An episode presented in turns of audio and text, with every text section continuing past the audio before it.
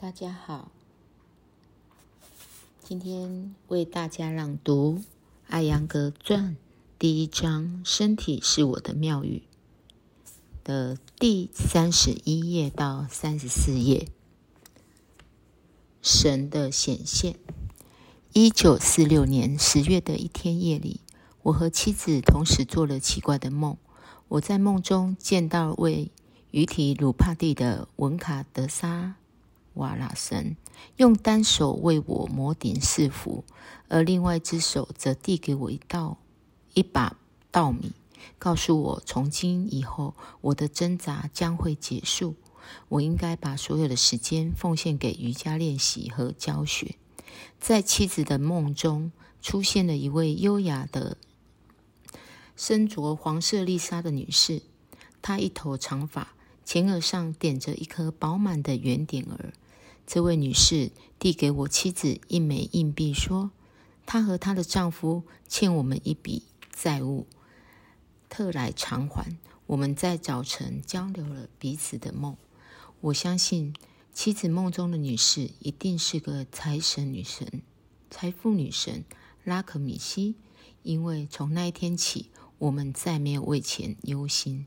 这两个梦成了我们生活的转折点。实验和成功，我和更多人的建立了联系，并开始用瑜伽治疗人们的各种病痛，再把瑜伽以大课程的方式介绍给大众方向方面，我或许算得上一个先锋的领员。在这些尝试中，有些课程男女分开，有些不分性别。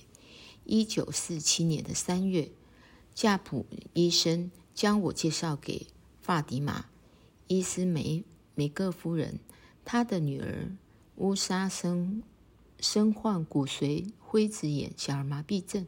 她曾带着女儿遍遍访了印度各地的名医，包括马德拉斯著名的整形外科医师吉尼。经过检查，吉尼医师认为。乌莎的腿可能会有一些起色，但他的脊柱恐怕没机会了。吉隐医生努力确实让乌莎的病情有了改善，但他的脊柱还是没有任何变好的迹象。通过贾普尼医生的推荐，伊斯梅伊斯梅尼夫人让我指定指导乌莎。我高兴地开始指导乌莎练习瑜伽。一个月过后，她的脊柱就有了改善。伊斯梅伊斯梅尼夫人对我的工作更加信任。她带着乌莎到金尼医生那里做了复查。医生建议乌莎继续进行瑜伽治疗。伊斯梅夫人常常来探视我。这时。常探视我的真诚。我去上课的时候，他会告诉家里的佣人他要出门，其实他哪里也没去。而我的工作状态与这位母亲在场与与否全不相干。看到孩子的进步，他非常的高兴，训练就一直持续着。伊斯梅夫人在孟买创建了一家。针对残疾儿童的康复中心，并邀请我到中心工作。我应邀到去参观了该中心，并在那工作了一周。孩子们很开心的配合我的工作，家长们也对我的处理方式津津的称道。但是那里的工作量实在超过一个人的承受范围，而伊斯美尼夫人不愿意为我安排一个助手。因为她对其他人没有信心，于是我在康复中心的工作没能继续下去。后来，在一九五二年，伊斯梅尼夫人提出了更高的报酬，但我还是不能接受，因为一个人实在不能应付那些残疾的儿童。每一个这样的孩子都需要独立的照料，而这样的工作又需要全然的投入。伊斯梅尼夫人。提供我第一份工作的时候，有位孟加拉的政治领袖，当时的印度国家贸易联合会主席吉姆钱特拉姆克吉先生，从加尼各达赶来普纳见我。有人在热带医院推荐他来上我的课。他自孩童时代就患有肠道疾病，我很高兴看到瑜伽明显的缓解了他的病痛。伊斯美尼夫人还给我介绍了一位帕克西马先生，他在普普纳经营的一家为穆拿托罗的餐馆。他的女儿也患有脊髓灰质炎。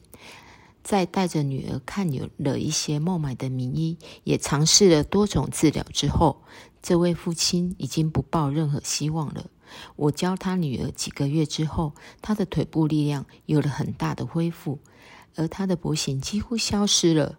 帕克西马后后来搬去了巴巴斯基坦，他的女儿还坚持了练习，而逐渐进步。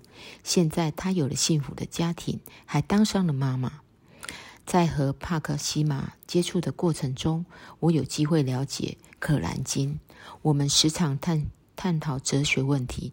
他给我了不少《可兰经》上的引文，这些引文和《吠陀经陀》里面的奥义书中的思想非常的接近。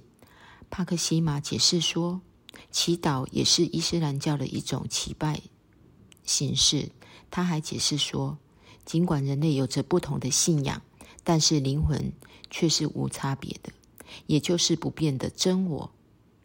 我本是一个正统的印教教徒，以前我甚至有其他宗教信仰的人共同选餐都不情不愿。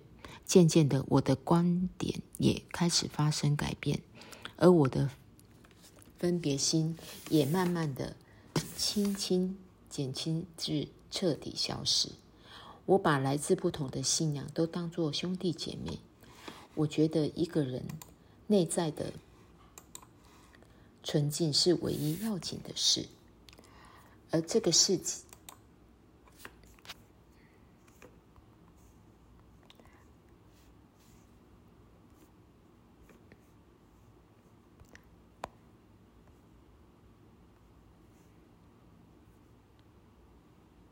要紧的是，我把来自不同的信仰朋友们都当做自己兄弟姐妹。我觉得一个人的内在纯净是唯一要紧的事，而这个世界上所有的情感都是一样的。帕克西马搬去巴基斯坦之后，我的收入也有所减少，有个尚未削弱我对神的。仁慈的信念，在很多状况下，我都觉得自己在和神讨价还价，这让我痛苦不堪，因为这全然是我对神信的不够恳切。后来，我学会了不带着得失心向神祈祷。今天我的朗读就到这里，谢谢。